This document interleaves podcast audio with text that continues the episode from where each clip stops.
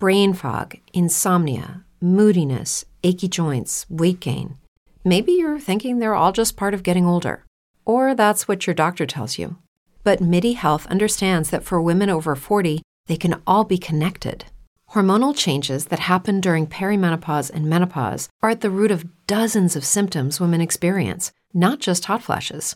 MIDI specializes in compassionate care for women in menopause. Their solutions are safe, effective, and FDA approved. Plus, they're covered by insurance.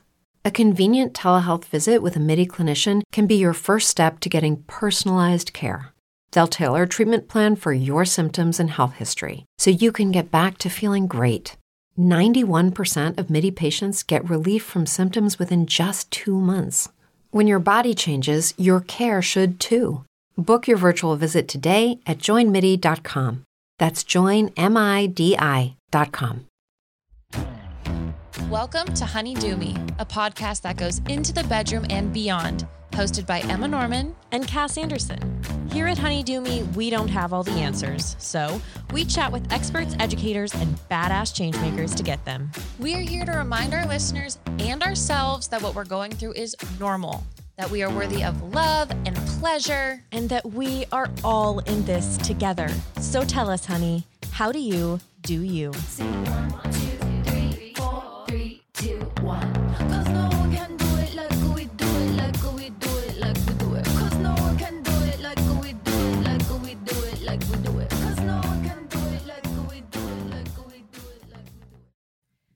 Happy New Year! Happy New Year! we sound like the countdown for literal Five, New Year's. Four. Let's three. not do the countdown. Okay.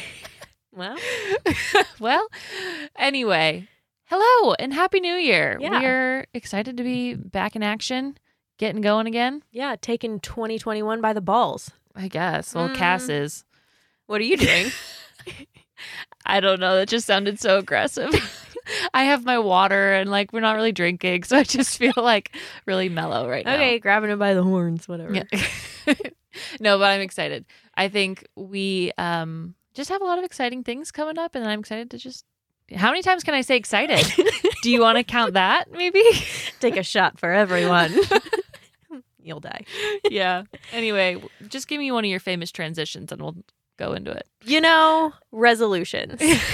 Actually, I feel like that's not the worst transition. No. A lot of us are setting New Year's resolutions. If you listened to last week's episode, you heard our New Year's intentions. We like to say that instead of resolutions because it feels less daunting mm-hmm. and we're lazy. and we're lazy And we don't want to hold ourselves to literally can't commit to many things right now. so that's where we're at. But we wanted to chat more about how toxic resolutions can be, specifically those that have to do with diet and exercise, because we are all too familiar with those. Yeah. I think neither one of us are strangers to saying like this year I like I remember my New Year's resolution every single year used to be like lose 5 pounds. And I'm not someone that really like you like I need to lose weight, honestly. And that was always my resolution because I thought that would make me feel better. Mhm. And it just it's silly. It's a waste of my time. It's waste of goofy. everyone's. It's goofy. And then wait, Duff. I've been I've been watching Bridgerton, so I could totally go into that, and I won't because I could get lost. Um, so I'm gonna backtrack out of it a little bit. Let's backpedal. exactly.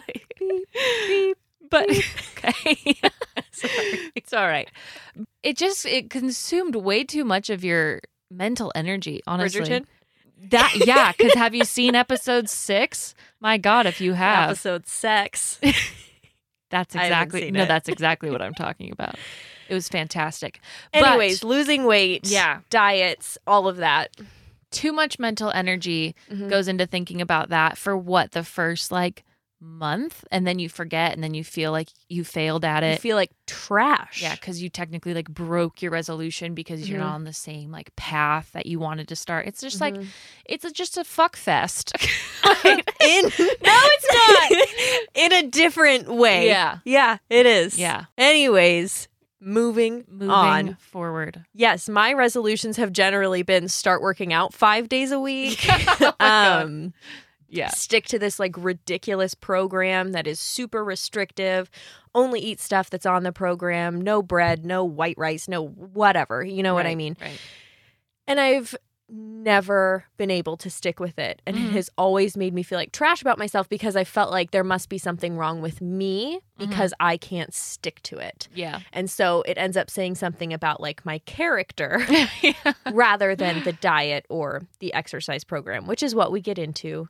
Today on the podcast, we have the incredible Aubrey Wall. She is a body image and confidence coach who just has all the knowledge. She's so much fun, so cool. And she's also the host of the podcast Bodies in Motion, which goes into a lot of what we talk about today, specifically about fitness and athletes. So, really interesting if that's something you're into. I was really excited to talk to her because I like fitness. Like I like Mhm. being active. I think it- know. fuck off. Emma likes to work out. okay. but I, I wanted to be able to approach it healthy mm-hmm. because I don't want to feel bad for having fitness goals. Like I can have mm-hmm. fitness goals and not feel like, Emma, you can't focus on just your body for the new year. Like that's not healthy. But I also wanted to find a healthy motivator because my mm-hmm. motivation for getting fit in the past has been to look hot, to have this as my body instead of, you know, just feeling good Mm-hmm. in my body and being a happier, healthier, well rounded human. exactly. So I was really interested to get into that with Aubrey as someone that likes to be an athlete but needs a reframe on motivation. hmm Yeah, we're very different in that respect because I fitness has not been a huge part of my life. It's not something I think it, a lot of it has to do with my health issues. When I put too much strain on my body, it like triggers my endometriosis and I am in crippling pain. So I generally try and just go easy on my body as much as I can. But yeah, there have been a lot of times when I've tried to push myself and it doesn't work. Mm-hmm. And then I've told myself I'm doing it because I love my body and because I want to take care of my body, but it also makes me feel worse. Mhm. So I feel like that's just a bold faced lie that you were telling yourself, Cass. right. So it's it's a good conversation to help unpack where all of Mhm. that is coming from and then how to move forward, you know, acknowledging all of that shit. yeah, it just taking stock of where you are because Mhm. if we're being honest, a lot of us are still in that mindset of I want to work out to lose weight or I want to work out to look this way or eat this way to look this way. And we're not here to shame you for having those feelings. Like that is not at all what this episode is about. That's not what we're about at all. So many of us have that feeling like society has programmed still us to have have it, that honestly. feeling. Yeah. Exactly. It's totally okay if that's where you're at. This is just looking at your options, looking at how you can move forward, and maybe reevaluating how you could feel a little bit better. Yeah, exactly. And I really think you guys are going to love it and love Aubrey. And Mhm. we're excited for you to listen. Yeah. All right, we'll see you on the other side. Bye. Bye. Okay, Aubrey, let's start by having you introduce yourself and tell us a bit about your story. Let's just get into it. right, dive right in, baby. Um, yeah, so my name's Aubrey. I am a body image and confidence coach. So I help women stop dieting and move from a place of self love and really just kind of heal their self image from, you know, living in a culture where we're taught to hate ourselves. Um, right. and a little bit about kind of my backstory and and how I got to where I am now. Uh, kind of a roundabout way to get to where I am right now. But I grew up as a competitive synchronized swimmer, and I was a synchronized swimmer for 13 years. That's so cool. I haven't met a lot of synchronized swimmers. Yeah. I don't think, not that I know. Not that you know of, Yeah. But keep yeah, going. I'm so most, sorry. most people say the same thing. Yeah. um, so yeah, a super awesome sport and a sport that, like you said, is very unique, but it is also very image driven, just like, you know, gymnastics or any other sport where you're literally just in a, a leotard basically in front of people, right? So the aesthetic of the sport is very obvious. And um, during my time as a synchronized swimmer, I actually had a really healthy relationship with food until I moved away from my senior year of high school to swim on a more competitive team. And I lived with a host family at that point. Mhm. And being away from home, I experienced a lot of the same, you know, the normal body changes that most people experience, you know, in their freshman year of college, yeah. I experienced in my senior year of high school.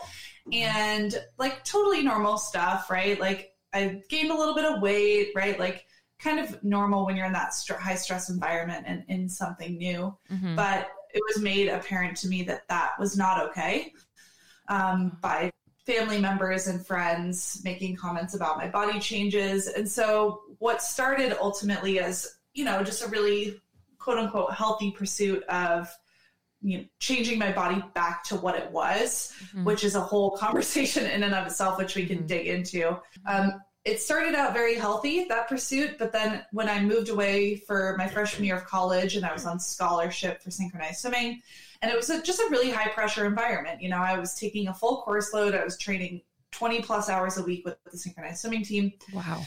And ultimately, what kind of started as that healthy pursuit very quickly devolved into a pretty severe case of anorexia.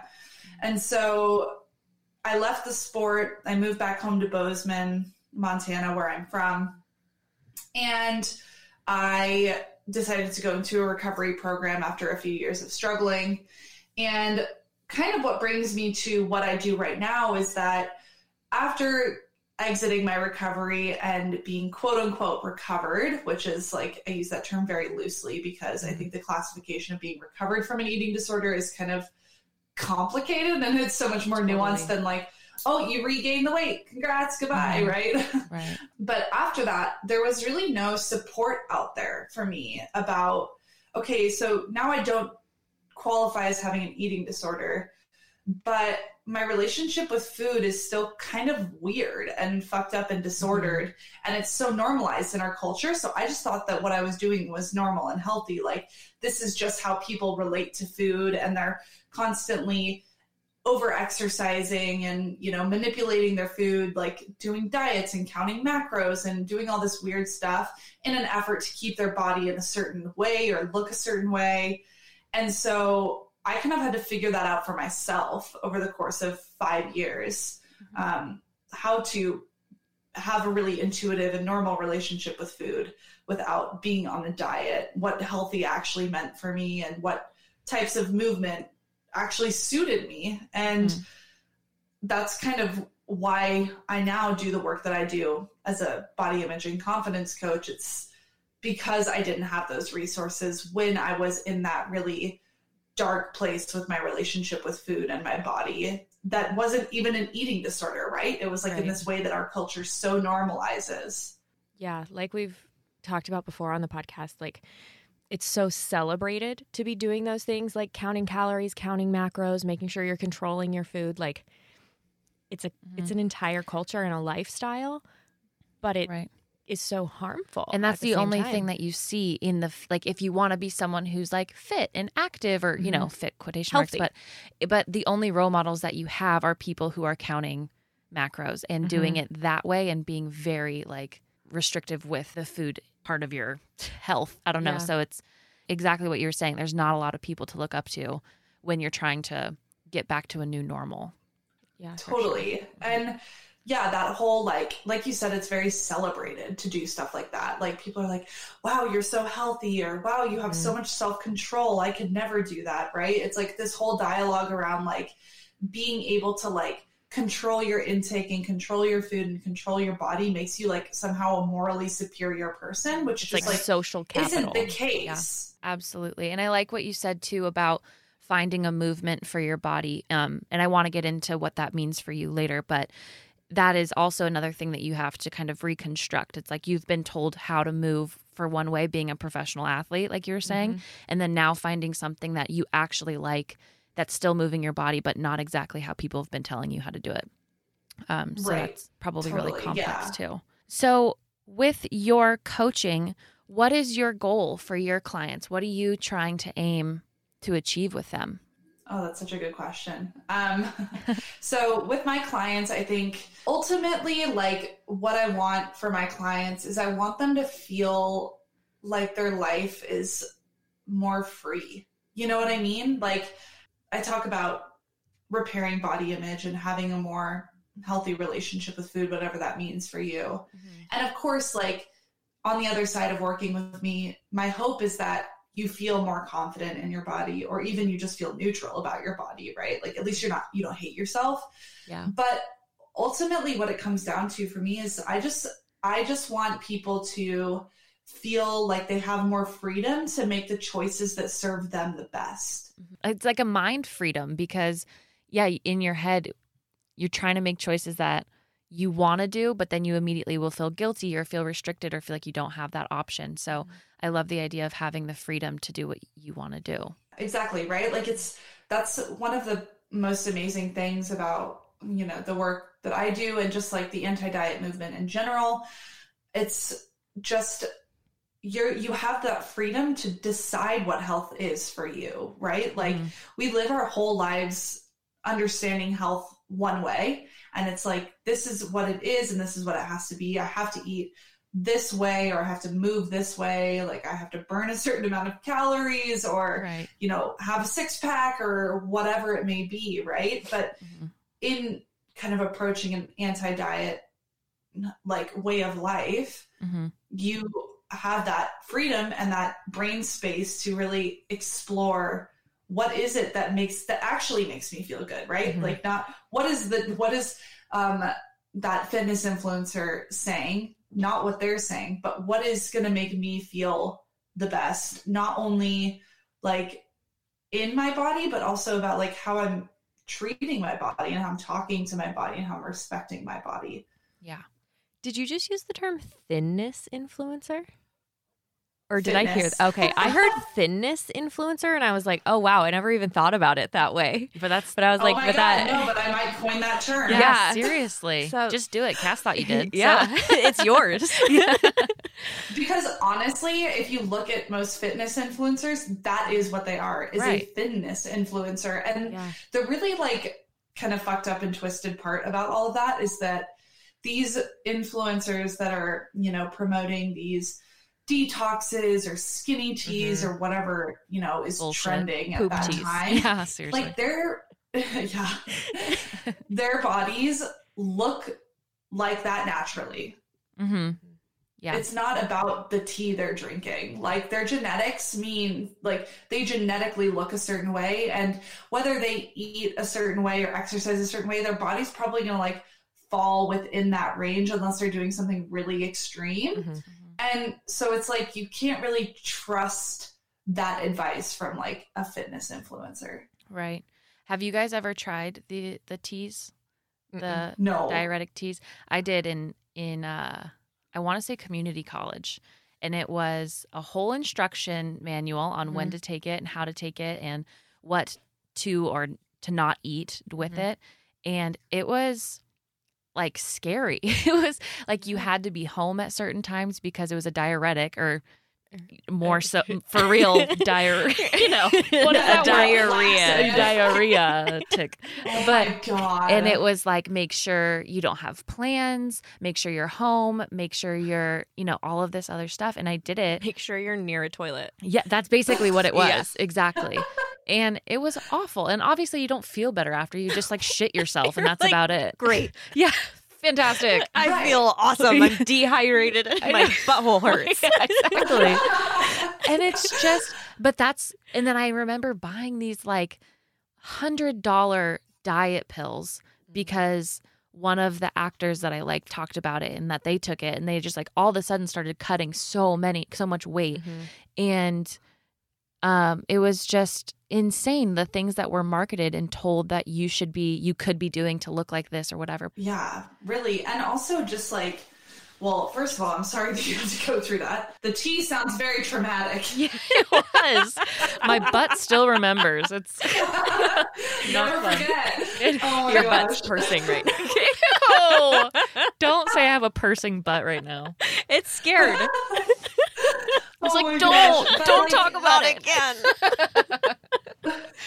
Oh, oh my god. Oh my gosh. Well, that is such a, it's so interesting that you that you brought that up because like that experience you had with that skinny tea, right? Is like Yeah.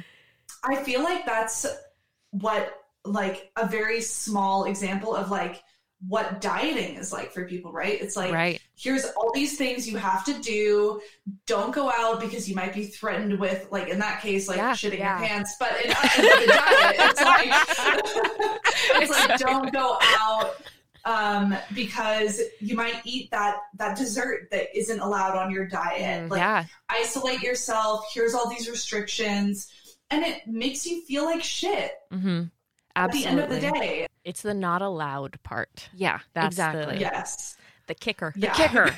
But with Yeah. your coaching, so do you you offer what is it like to work with you? Is it um, just like one on one kind of advice and counseling? What does it look like to work with you? Yeah, so I do offer one-on-one coaching, um, and that is very much um, well, it's kind of like a hybrid approach. I have one-on-one Zoom calls with my clients, and it's really adaptable the way that I coach people because everyone has different needs, Mm-hmm. and so I really try and meet them where where they're at, and and try and help them achieve the outcome that they want the most. Because I think that you can't focus on all of it at Right. once because it just becomes too much. And so for you know for certain for certain clients, I work on them like let's say they're struggling with like restrict binge eating.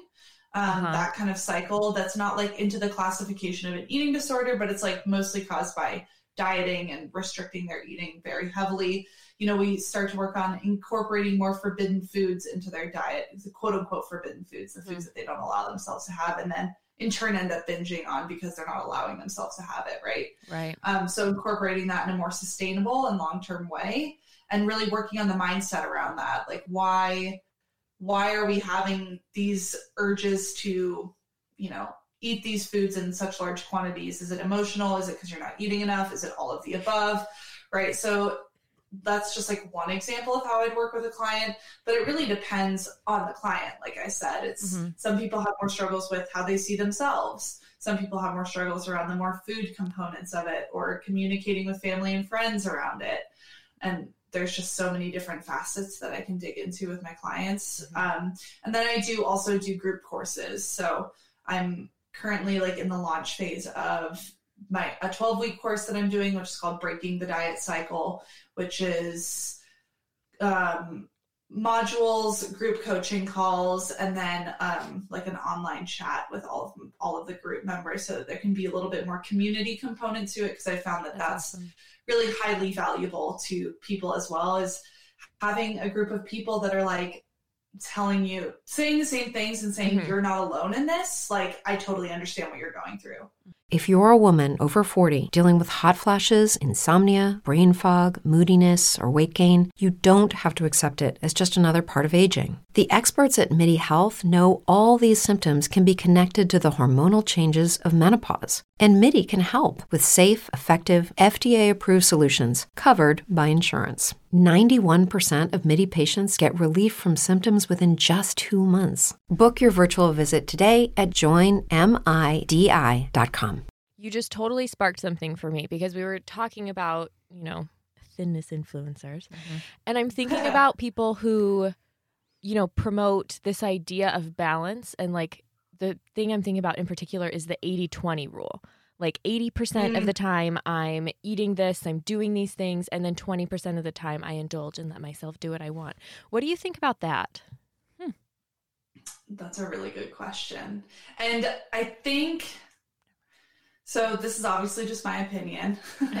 I really don't like to ascribe numbers or rules around the way you eat and the way you move because I find that in most cases because we live in a culture that is so hyper focused on really strict rules around food and movement and dieting and all of those things I find that when you start to put numbers on things like that, it still leads to kind of the same sort of behaviors, right? Mhm. It's like, Right. well, if if I am good 80% of the time, then I have permission to be quote unquote bad 20% of the Exactly. time. Mhm. And I think that that still is a diet mentality, right? It's Mhm. like it depends on how you're approaching it because if you're approaching it from like kind of an intuitive eating perspective where it's like I have unconditional permission to eat, I really listen to my body and I really tune in in that way, like you you may still eat 80 20, but you're not putting rules on, I have to eat 80 20. hmm And the good and the bad is Right. so toxic too. Mm-hmm. We talked a little bit with Summer about that and putting labels on, you know, if I I'll just be bad and like that means that you Yes. are doing I'm gonna be bad. yeah, bad behavior because you had chocolate or something. So that was that was a good question. I've actually never heard of 80-20 before. So that was yeah i feel like because i've i've been following different like diet fitness plans probably since like freshman year of college when you know i started to experience that was the first time that i kind of like experienced weight gain like Yeah. which i wish somebody had talked to me about it in like a positive way like hey that's totally normal but Right. it felt really like oh i'm such a stereotype and i'm like doing these things freshman 15. Yeah, Exactly. that type of shit. yeah i would eat like boxes of pop tarts I know was you had yeah. your pies. I know I would eat full pies. I there were there was a lot going on at that You time in my life. um, I totally lost my Hey, train no of thought. shame. Um, exactly. Experiencing it following Yeah. body so I've been people. following, you know, different people since that time and following plans that I thought, you know, like, oh, this is really positive, like they're so positive and then like realizing like, oh, there's still so many rules and when I don't follow them, I still feel like shit. Yeah. Like that's really how I've started to see things. Like if I don't do the thing that I said I was going to do and feel like shit, then I know that there's something going on and that I put a rule on myself that is probably not Right. the healthiest thing for me. hmm So Totally. Totally. it's hard. Though. Yeah, I mean, I've learned about myself like I can't put rules on food anymore. Mhm. I can't I can't even, you know, like there was a period of time where I'm like was like maybe I'll go plant-based. And this was like very Mhm. very recently, okay? Like very recently. and then I always have to stop and check myself when I start thinking things like that. I'm like, okay, Mhm. wait a minute. Why do you think you need to do this? Where is this motivation coming from? Because I think oftentimes we say we're going to do it for health, Yeah. but what that actually means is I'm doing it to stay in a certain body or turn into a certain body or you know be able to look a certain way in one way or another and i know that summer on her podcast i think also talked about that a little bit of like they say they're going to do this they're doing this diet for quote unquote health reasons Mhm. but if you ask them would you still do this if it made you gain Yes. weight are they're probably going to say no Right. right exactly. so it's actually the motivation's coming from the wrong place. And like I still fall into that every once in a while. Like it like I said, it happened to me very recently. And then I was like, okay, you know what happens when you do this. Like Mhm. when you try and go on a like quote unquote lifestyle diet, you start to get weird and restrictive around your food and you get a lot more anxious and like, is that worth it to you? Mhm. Probably not. I've talked about like my journey with veganism a little bit um, on the podcast. I've I was vegan for like the past four years, and I've recently started to transition out of it.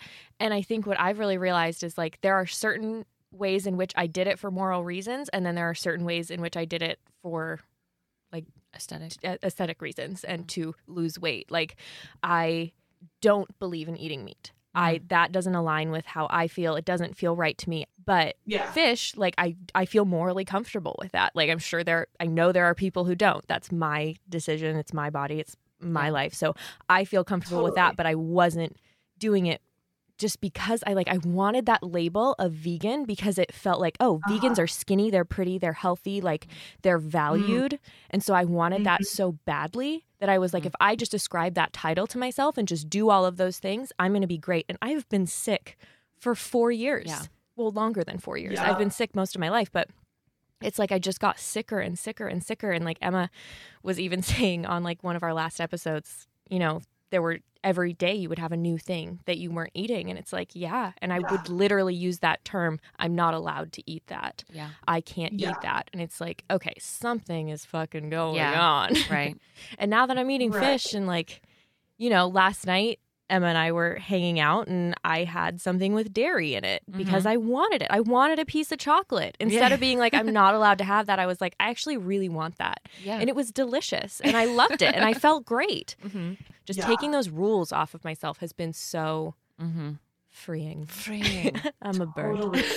I love that so much. I uh that's so great. I think also like I think you hit on something really interesting when you were just talking about you ascribe that identity of vegan to yourself. Mm-hmm. And I think that when we start doing diets, we really do that. Or you know even if we like start doing a new sport or a new type of exercise or eating a certain way we ascribe that to like who we are. Like we take that on as like this is who i am.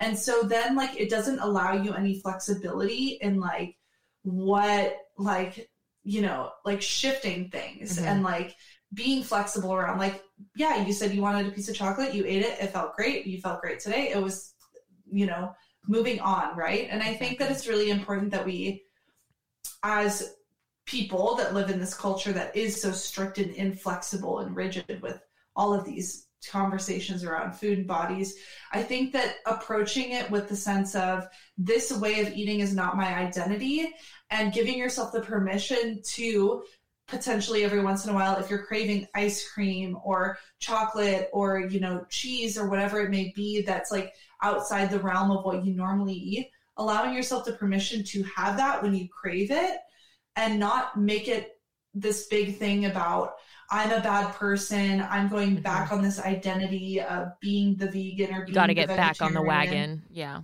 Yeah, exactly. And I think that it's just because you eat cheese or chocolate or whatever, it doesn't make you not a vegan. Mm-hmm. It just makes you like a flexible vegan. Yeah. And like you don't have to like be like 100% this all the time because who is that actually serving? Right.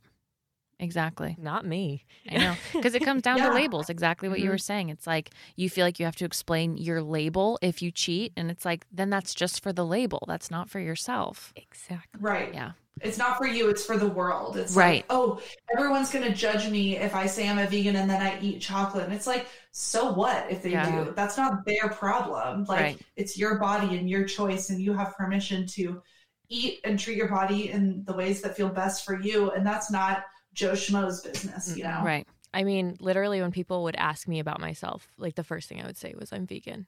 Yeah. Like it was my identity. That and grad school for you. Yeah. You know? So two things that I have quit. that you quit. But that's it's but that's what mm-hmm. is great. You're like breaking out of that. Exactly. And I've seen that change in you. Because those aren't identities. That's exactly. it. Those are things I do. Those are right. like literal little pieces of my life that I was using to create an identity because I lack confidence and yeah. because I'm mm. insecure in these other ways and scared that people are going to look at me a certain way or not think I'm good enough. And so I used those things to be like, oh, look, I'm a full person. I promise. I'm going right. to graduate school and I'm a vegan. Right. So I must be yes. good. Yeah. And it's like, yes.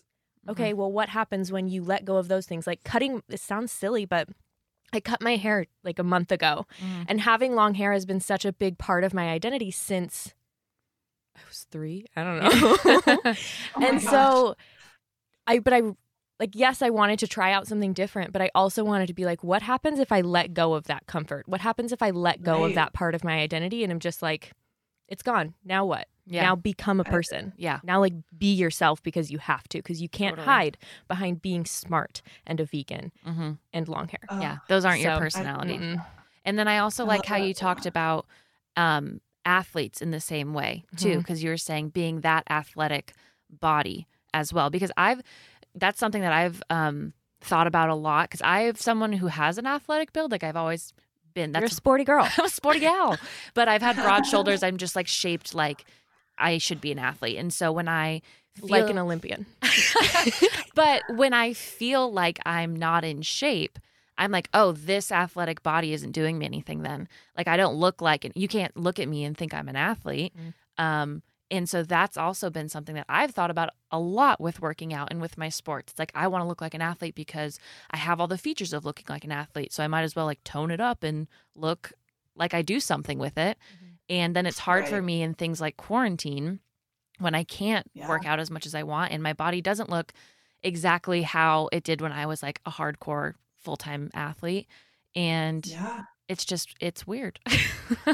totally. Yeah. Um, yeah, I want to touch on two things. I want to come back to the athlete thing because this is actually something that I personally have had to cope with this year, but I'll get into that in a second. But um, with the identity thing too, like diet culture in general limits how we like become ourselves so much, right? Like you Right. were just talking about my identity when I introduced myself to people was I'm in graduate school, right? So like I'm gaining validity through this education, which there's Mhm. nothing wrong with that. Grad school is great if it's for you. Yeah. Um, and then I'm a vegan, right? Like look at how morally superior my food choices are, Mhm. Right. right? Right. Yeah. and so totally. I think that Yes. that limits like our identities, right? It's like, okay, well, you're the vegan, which is like you said, things you do, right? It's not who you are.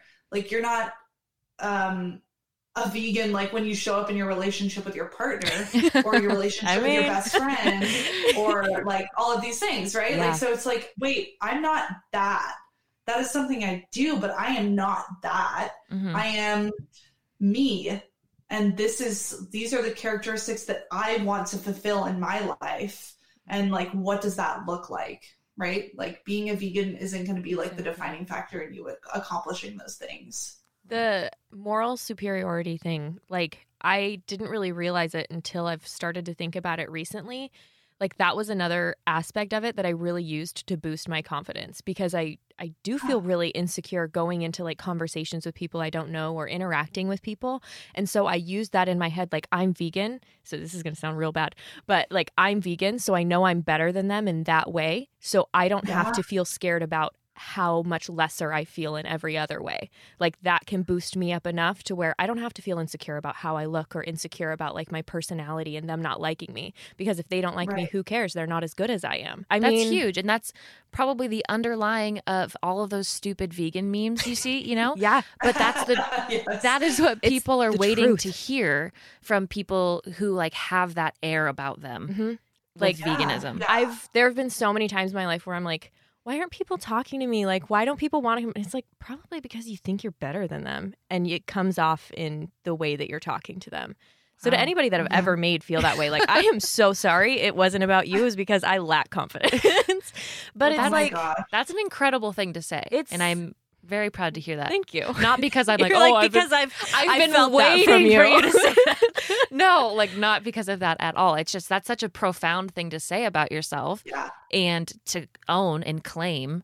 And Yeah, that's Thanks incredible. for owning that. That Yeah. is like so Yeah. huge, and I think that other people will really like admire that because I think that you know a lot of what I talk about is like with my clients is like self compassion, and Mhm. part of self compassion is like owning up to shit like that, Yeah. and realizing why you're doing it, and then you're like, oh, like oh my gosh, I was doing this because I felt insecure. Mhm. So, like, how can I work on making myself feel more secure and more confident in who I am without this title of being a vegan Mhm. and thinking exactly. I'm morally superior to them because of that? Because, you know, I think that that's like, like, it's i think it's a very easy thing to do when we are on a diet or you know Mhm. all of these things it's showing like look at me and look at how much self-control i have Yeah, and these choices that i've made make me a better person than you Mhm. and like the food that you eat and the food choices you make do not make you a better person than the next guy. Exactly. Absolutely. So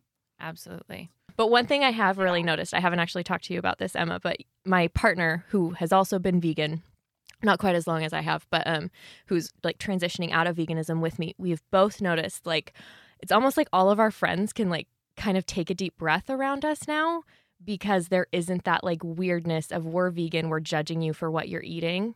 So like Oh, man. a lot of people have actually told us like, "Oh, I'm so glad you're not vegan anymore."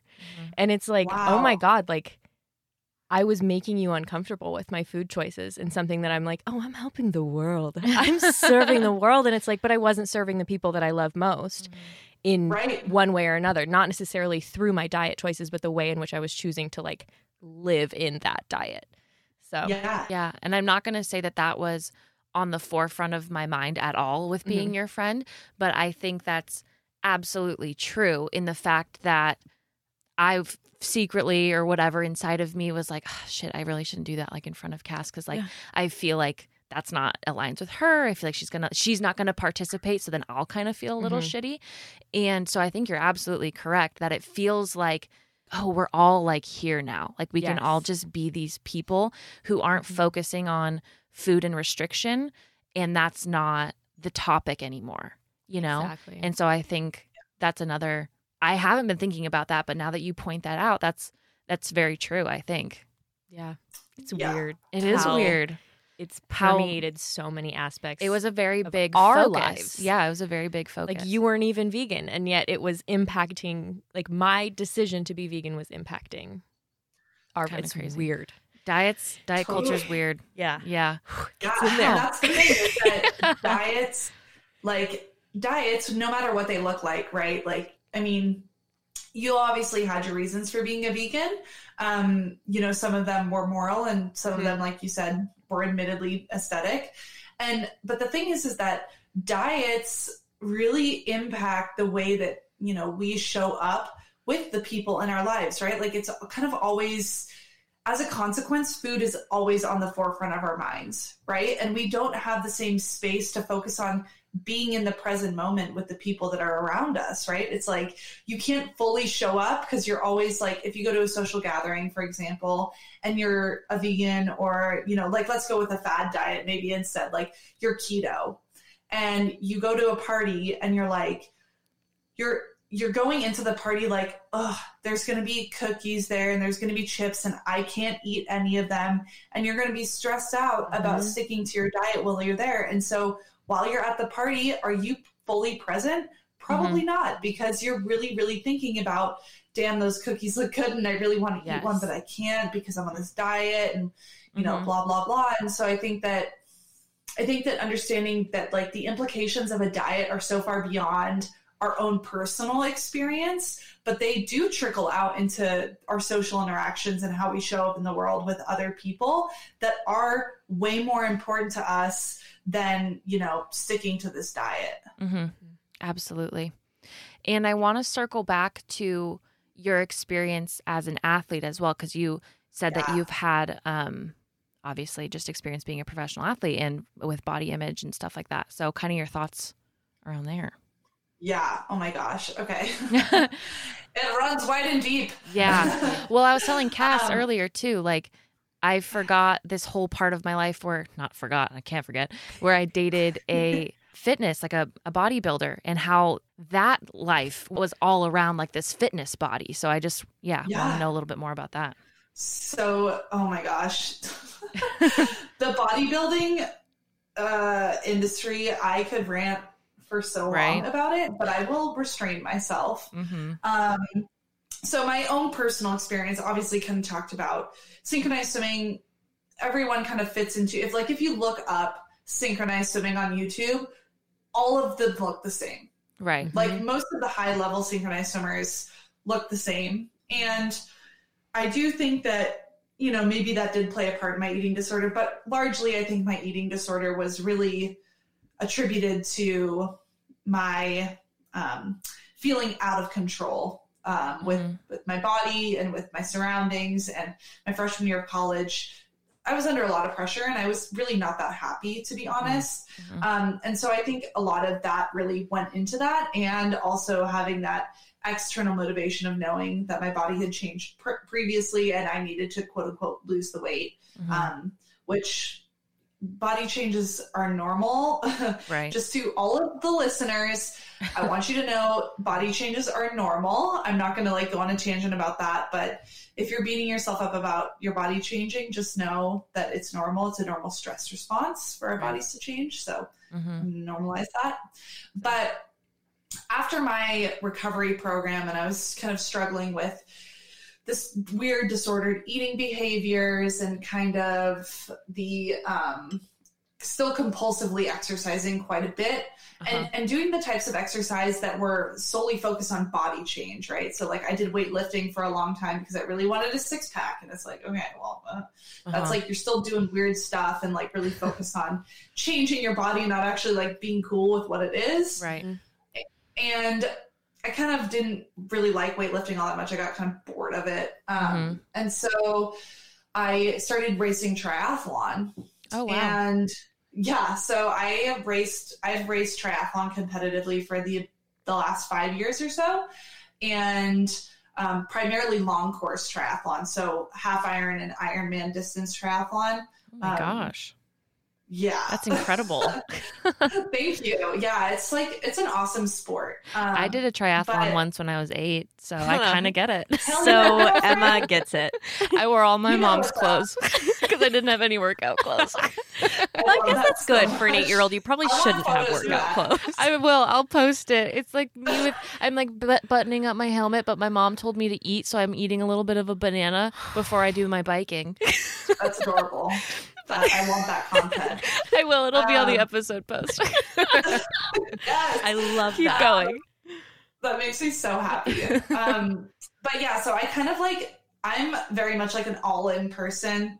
Um, just that's my personality type. Uh-huh. Probably one of the reasons I had an eating disorder in the first place. Um, but I so when I decided to do tri- a triathlon, I was like, you know what? I'm just going to do a half Ironman. Screw it. And so I signed up for one. Let alone I didn't even own a road bike at this point. Like I don't know what I was thinking. Mhm. Um, and I really fell in love with the sport. And so I raced for the past five years. I, I was actually kind of like on track to pursue a professional career as a triathlete until COVID. Right. And um, COVID has really kind of uprooted everything that I was like thinking I was the direction that I was going with my life. And one thing that I've done this year is once I realized like, okay, COVID's like not going anywhere and all the races are going to be canceled. So I got to like readjust my expectations here. Mhm.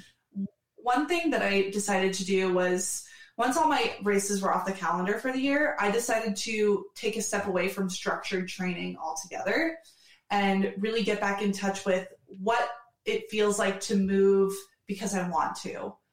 And Uh-huh. because when you're when you're a triathlete, like especially training in the long course, like you train typically like lowest volume weeks are 12-ish hours but yeah, you're doing like a ton of workouts throughout the week. You're doing multiple workouts a day most of the time, and you always have a structured training plan that you're following, right? Uh-huh. So you don't really have like a lot of choice in what you're. I mean, you have some choice, but not a ton.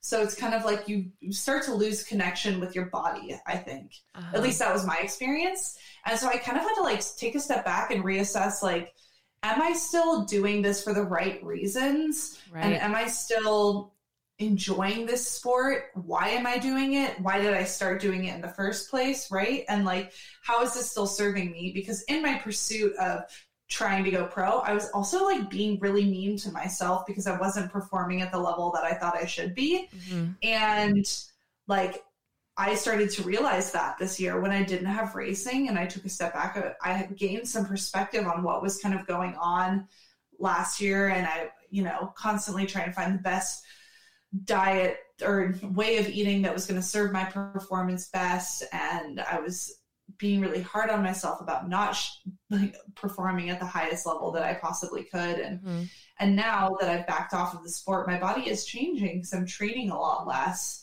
And I'm still a very active person because I just like love Right. biking and running and swimming and strength training and all the things. I like love to move my body, but it's different now and my body is changing. And so I definitely get that, right? Like being like, oh, my body, like I need to learn how to live in a new body now.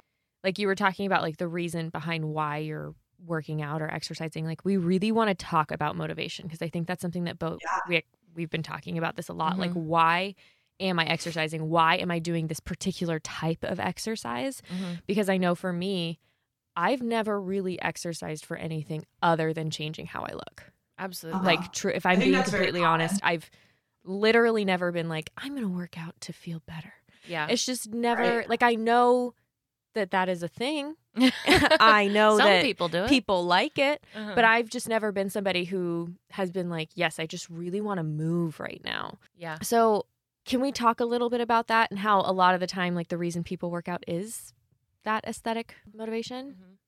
Yeah, of course. So, first of all, you're not alone. I think that's a pretty normal thing is that people, Mhm. You know, exercise only to change their body. And I think also diet culture kind of doesn't give exercise a whole lot of credit. It's like Right. you exercise to burn calories and change the way your body looks, and that's it.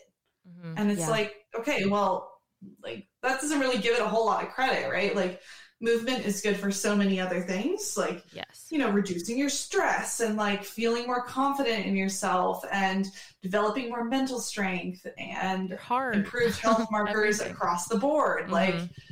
there's so much other stuff that is good for you out of movement and in in this culture of having to look a certain way and feeling really pressured to fit into a certain body ideal it's totally normal to feel like well why else would i exercise Right. Right. you know Right. like what's the point? point and so i think that when you're kind of assessing your motivations for movement it's really important to take a step back and like ask yourself that question why am i doing this right now is it because i feel like i have to is it because i overate at dinner last night is it because i had dessert mm-hmm. is it because i really want to because i know it's going to make me feel better right? And so i think that just like checking your motivations around that and sometimes that can literally just be the first step.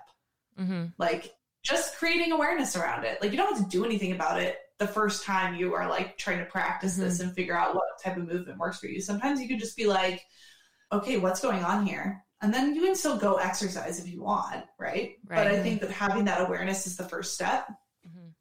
and then kind of in a more like actionable way i always encourage my clients to just like get really curious and exploratory with the types of movements that they try so it's like make a list of all the things you've always wanted to try but you haven't tried it because um, you were scared to try it or you didn't think it burnt enough calories Mm. so what's the point or you just thought it was like not a real type of exercise quote unquote Mm-hmm. um, I think that giving yourself the opportunity to try those things is a pathway to finding those types of movement that actually do make you feel really good. Mm-hmm. On motivation, it's that's been something I've tried to look at for a long time. And this morning, like I feel I feel like more recently I've been trying to really look at my body in a different way and kind of just be have a more healthy relationship with body and food. And but then Yeah. this morning I like knew I ate Jack in the Box last night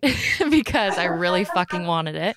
And Uh-huh. my head was like, yeah, okay, so like do something today to work out because you haven't worked out in a long time. You ate Jack in the Box last night. And then 10 minutes later, I was getting in the shower and like I was like obviously naked. So I like looked in the mirror and I was like, oh, but like you actually look really, you look cute. I like the way you look. You look nice.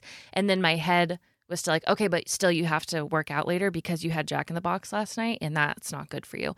And it's crazy because just motivation has been so in my body sometimes and also sometimes it's like totally in my head. It's kind of can be two different battles that i have and it's been that's probably been my hardest challenge to mm-hmm. figure out Totally. is conquering motivation and trying to reframe it. Mm-hmm. Because if it's not changing my body i think a lot of people are lost. It's like then what is my motivation? Like what should Mhm. motivation be if it's not to look different or to say i worked out or to validate like oh i ate that but it's totally fine because i did this. And so i think that's where a lot of people kind of get tripped up. It's like well then what's my motivation? And if it's just to like myself like that's not enough motivation to get me to the gym. And Right. It's so just- much of it it's is hard. about getting other people's approval. yeah. It's multi it's so many layers in motivation Totally. Well, does do the type of movements that you currently do like do they make you feel good aside from the potential of your body changing? I would say I really like weightlifting. I, it's something that does make me happy and like I like doing it when I want to.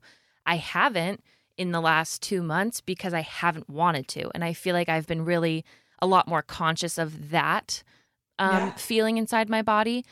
But right now it's cuz I look at my body and I kind of like it. And maybe that's why. And if I looked at my body and didn't totally love it, I think it would be completely different. I would be like, no, I just have to get in the gym because I know that weightlifting will burn those calories and like I'll look different. Um, so it it might be different, but I have tried to look at what movements do bring my body like joy. Like I love taking my barre classes. Mm-hmm. Barre is super fun. It's a fucking workout too if you've ever been to one, but oh, it's Oh, also Emma's taken me to Yeah. some. I know, but it's mm-hmm. also so different from weightlifting. It's different from running mm-hmm. on a treadmill or running outside or something. It's completely different exercise that I still feel really good because it's like a whole body, kind of like a soul thing too. Yeah. There's I mean, there's a whole lot there. um, but I think that like you can still do the types of movement where you're like you do it for reasons that are unrelated to the way your body looks mm-hmm. um, but you can still like the outcome of them right. i would say if the motivation is only coming from a place of I'm doing X exercise because I want to burn X amount of calories or because I want my body to look X way, I think that's when it becomes really problematic.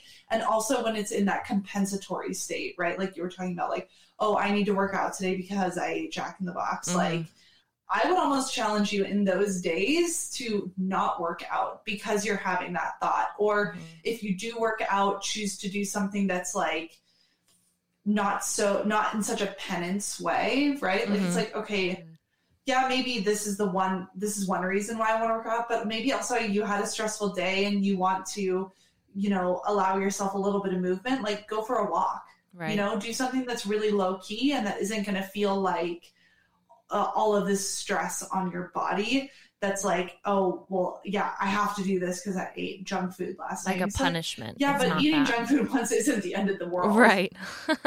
I think one thing I'm thinking about, like, I'm thinking about people in my life. I'm thinking about myself. I've never been like a super active person. I've never like sports or anything like that. it's just not my thing. Um, it's totally fine.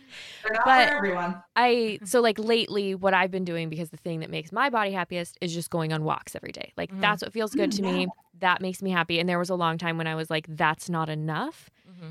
Even if I wasn't oh, doing anything else, mm-hmm. I was like, you know what? You only went on a walk today. Like that's shitty. That's not enough. You're not going to change your body, whatever. Lately, I've been like, you know what? I'm just going on walks. That's what I like. That's what my dog likes.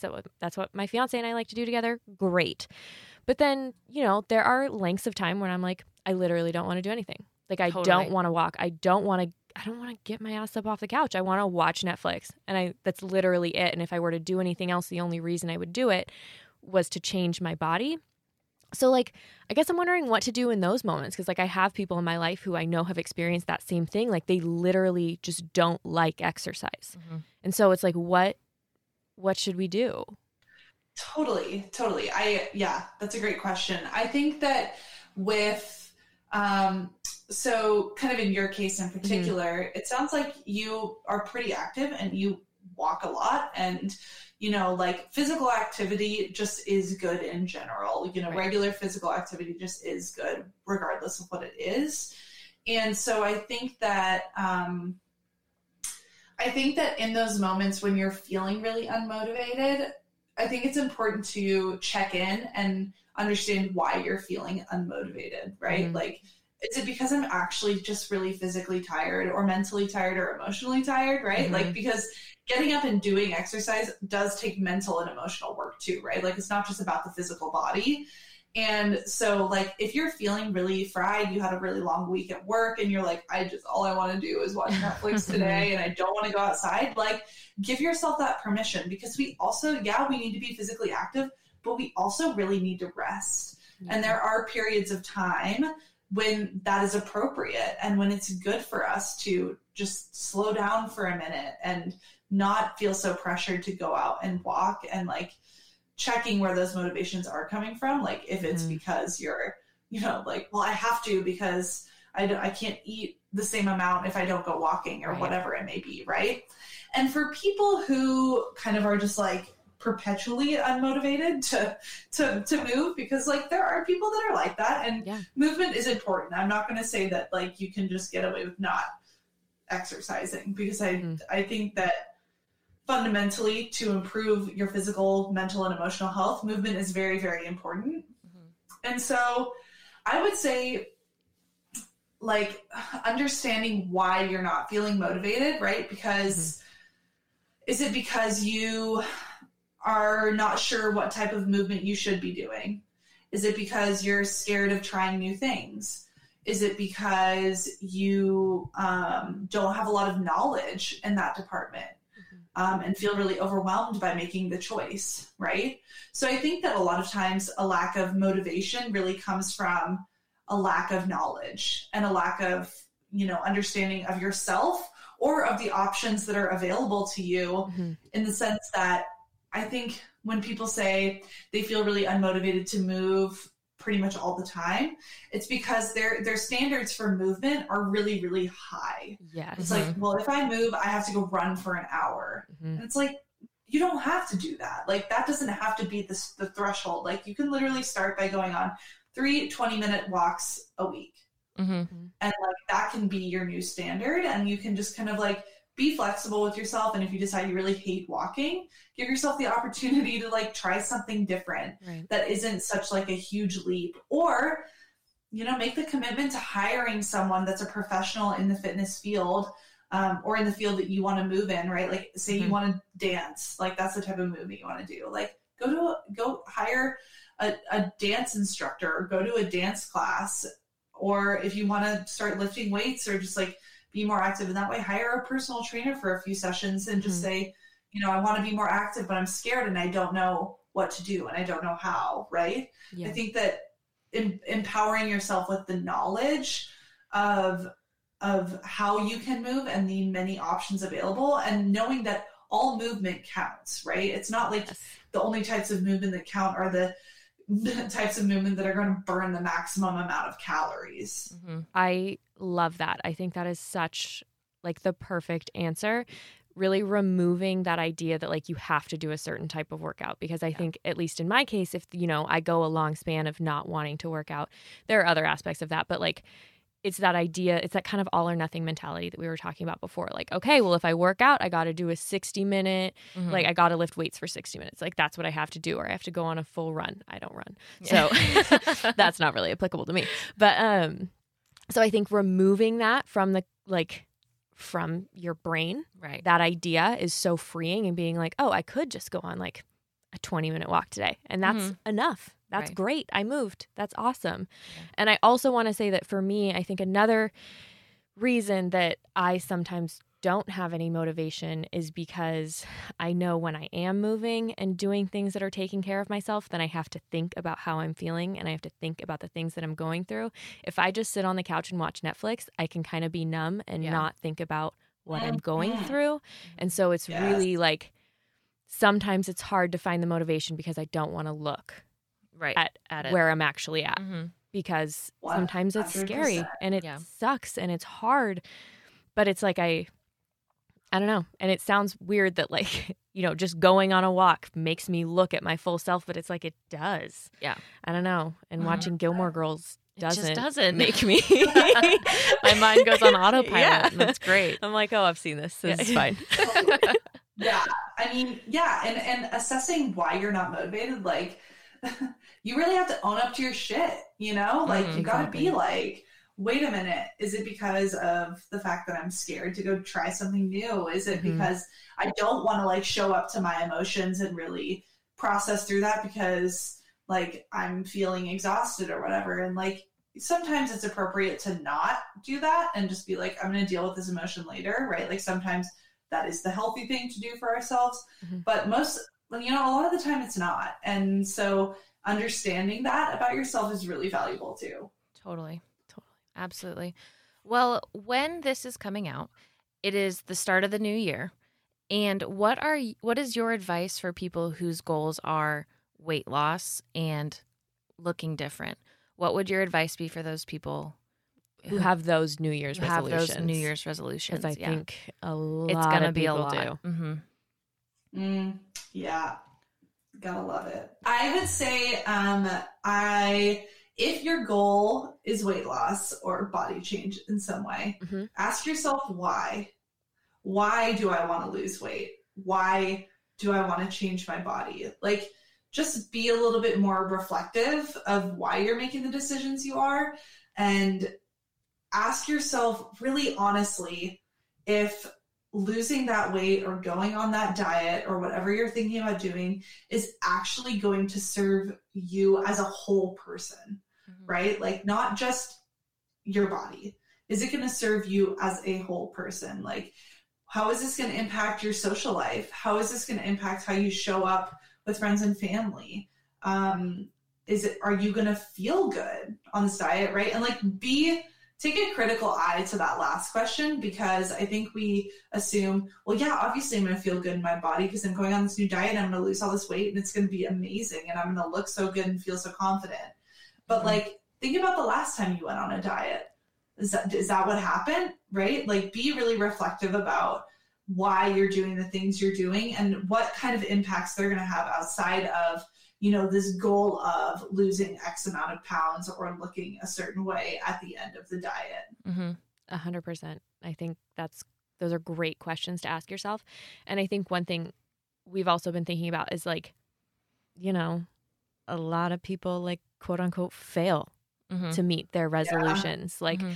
I feel like there's always statistics or like Instagram posts that are like 99% of people will stop going to the gym after like January. Mm-hmm. Don't be one of those people. And it's like, one, fuck you. Yeah. Two, yeah like what would you say to people who are like you know failing quote unquote and i just i don't mean it in that way i just don't know how else to put it That's the only word that's going to pop yeah up in that their aren't head. meeting like, Yeah. people who feel like they're failing to meet their resolutions and are feeling like crap mm-hmm. like what would you say to those people Well, I would say that, you know, the reason most people quote unquote fail their resolutions or, you know, Mhm. whatever goal they're trying to attain is because the motivation is coming from the wrong place, right? I always say to my clients, negative um, motivations or, sorry, actions motivated um, by negative feelings don't produce positive results Mm-hmm. Absolutely. right? So it's like this idea of I'm going to go to the gym five days a week and eat this really strict diet because I hate myself. Like, Mhm. you're probably not going to stick to that because it's Right. coming from a place of punishment and that's unsustainable. No one wants to sit in punishment for a year. or the rest of your life because exactly. the whole point is if you only fail if you do it for like you only win if you do it for the rest of your life Right. Right. if Right, you which stop at any point you not fail Right. Absolutely. Yeah. You can't diet for the rest of your life. I mean, you could, but like, what a miserable existence, your life's right? not Yeah. gonna be very fun No. a really sad life. You're never gonna have a cookie again, and that's just oh not my good. God. Could you imagine? I Jesus. Couldn't survive. I'm gonna be I honest. wouldn't. I definitely wouldn't survive. I don't think I can survive Uh, like a week without a cookie. if I'm being like upfront. I'm just being honest I, with myself. I can relate. I like sugar.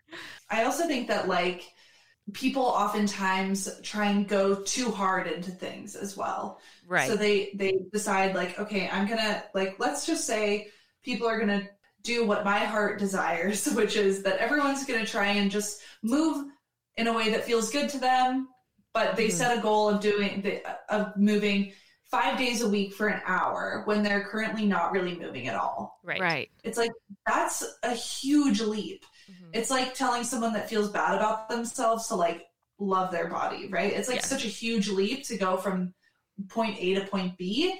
And so I think that having a little bit more realistic expectations around or realistic goals around what what can I do like all movement counts like I said. Like don't try and go 5 days a week for an hour. Try and go 3 times a week for 20 minutes Mhm. and see how that feels and give yourself the space to like get into the groove and figure out if this type of movement's really working for you and then you can kind of increase from there but when we set ourselves up with these huge expectations of how we're going to eat and how we're going to move and it's going to be perfect like of course you're going to feel like a failure because that's like a really unrealistic expectation to set for yourself. Mhm. and the, that goes the same for food too right? Like there is no right way to do all of this and there's no perfect way to do it. We're all all of us are just learning because we're all different human beings and there's no one answer. So i think that having the self-compassion to understand that you missing a day of exercise or you know eating a certain food that maybe wasn't the, the food that you wanted to Mhm. eat. Understanding that that doesn't make you a bad person and having the compassion to say okay i messed up today. I missed this workout. What was going on for me today? Like what was going on? How was i feeling emotionally? Was there other stressors that were going on? Why did i decide not to do this workout? And and how can i maybe do something different next time around Mhm. right like just giving yourself the space to like learn and evolve from these from these quote unquote failures or mess ups right and instead of just being like wow i missed a workout i'm a piece of shit mm-hmm. like I'm going to go twice as hard next time. It's like Right. just look at just look and say, "Okay, I didn't. Whatever." Mm-hmm. Who yeah. who is banishing me like right now? Nothing. No one nothing's happening. Yeah. Right. And it's like I feel like our we just like I said, we set such high expectations of ourselves and like we don't allow ourselves to be compassionate with ourselves because if we we think that if we're more compassionate with ourselves, we'll have no standards for ourselves and we'll never have, you know, expectations of, you know, becoming a better person, right? But I would argue that being more compassionate with yourself gives you the opportunity to learn and evolve faster and in a way that's a lot more conducive to your own mental, physical, and emotional health for the long term. Absolutely. Couldn't have said it better. Yeah, couldn't agree more. Well, if that wasn't homework enough, we have reached the part in our episode where we like to do homework for honeys. Where we talk about one actionable step we can all take to start incorporating what you talked about today. So, Aubrey, would you give us all some homework for this new year? Yes, yes, I can definitely give you some homework for the new year. So, I think that a lot of what we talked about with um, motivations of movement is a perfect thing to start incorporating for yourself. So, if you're thinking about starting a new workout regimen or doing a new type of movement, like really taking some time to get your journal out or you know your notes in your phone whatever feels good for you and really reflect on why you're making the decision you are. And if there is if this is really going to be serving you on a mental physical um, and emotional level. And if it's not giving yourself the opportunity to course correct and choose to do something else. Being more mindful with our intentions this year is the main goal. I think that's a perfect. That's a perfect suggestion. I think that's something that not enough of us are doing. I've never really done it before. I've started to do it more recently, but Yeah. I think we should all be doing it all the time. Yes. Absolutely. And it can Agreed. change too. yeah. Like I know I've started things and I've been like, "Oh, I'm doing this just because I love myself." Mhm. And then it's like, "Just kidding. I don't like this at all." I hate this so much. and then just move on. pivoting and being like, "Yeah, it's okay. It didn't work for me. I'm not a failure. Yeah, It's just not for me." exactly. Where can our listeners connect with you? Yeah, so you can connect with me on Instagram. That's where I'm the most active, and my handle is just Aubrey Wall. And I have more information on there about my course offerings and coaching and all of that. And I also post a lot of content about intuitive eating, movement, and body image. So would love to have you there. Yeah, your content is fantastic. Yeah. So it always makes me think harder than I want to in the day, but then it always benefits me. So hey, well, glad I can do it. Woohoo! It's Woo, a girls. party in the honey hole.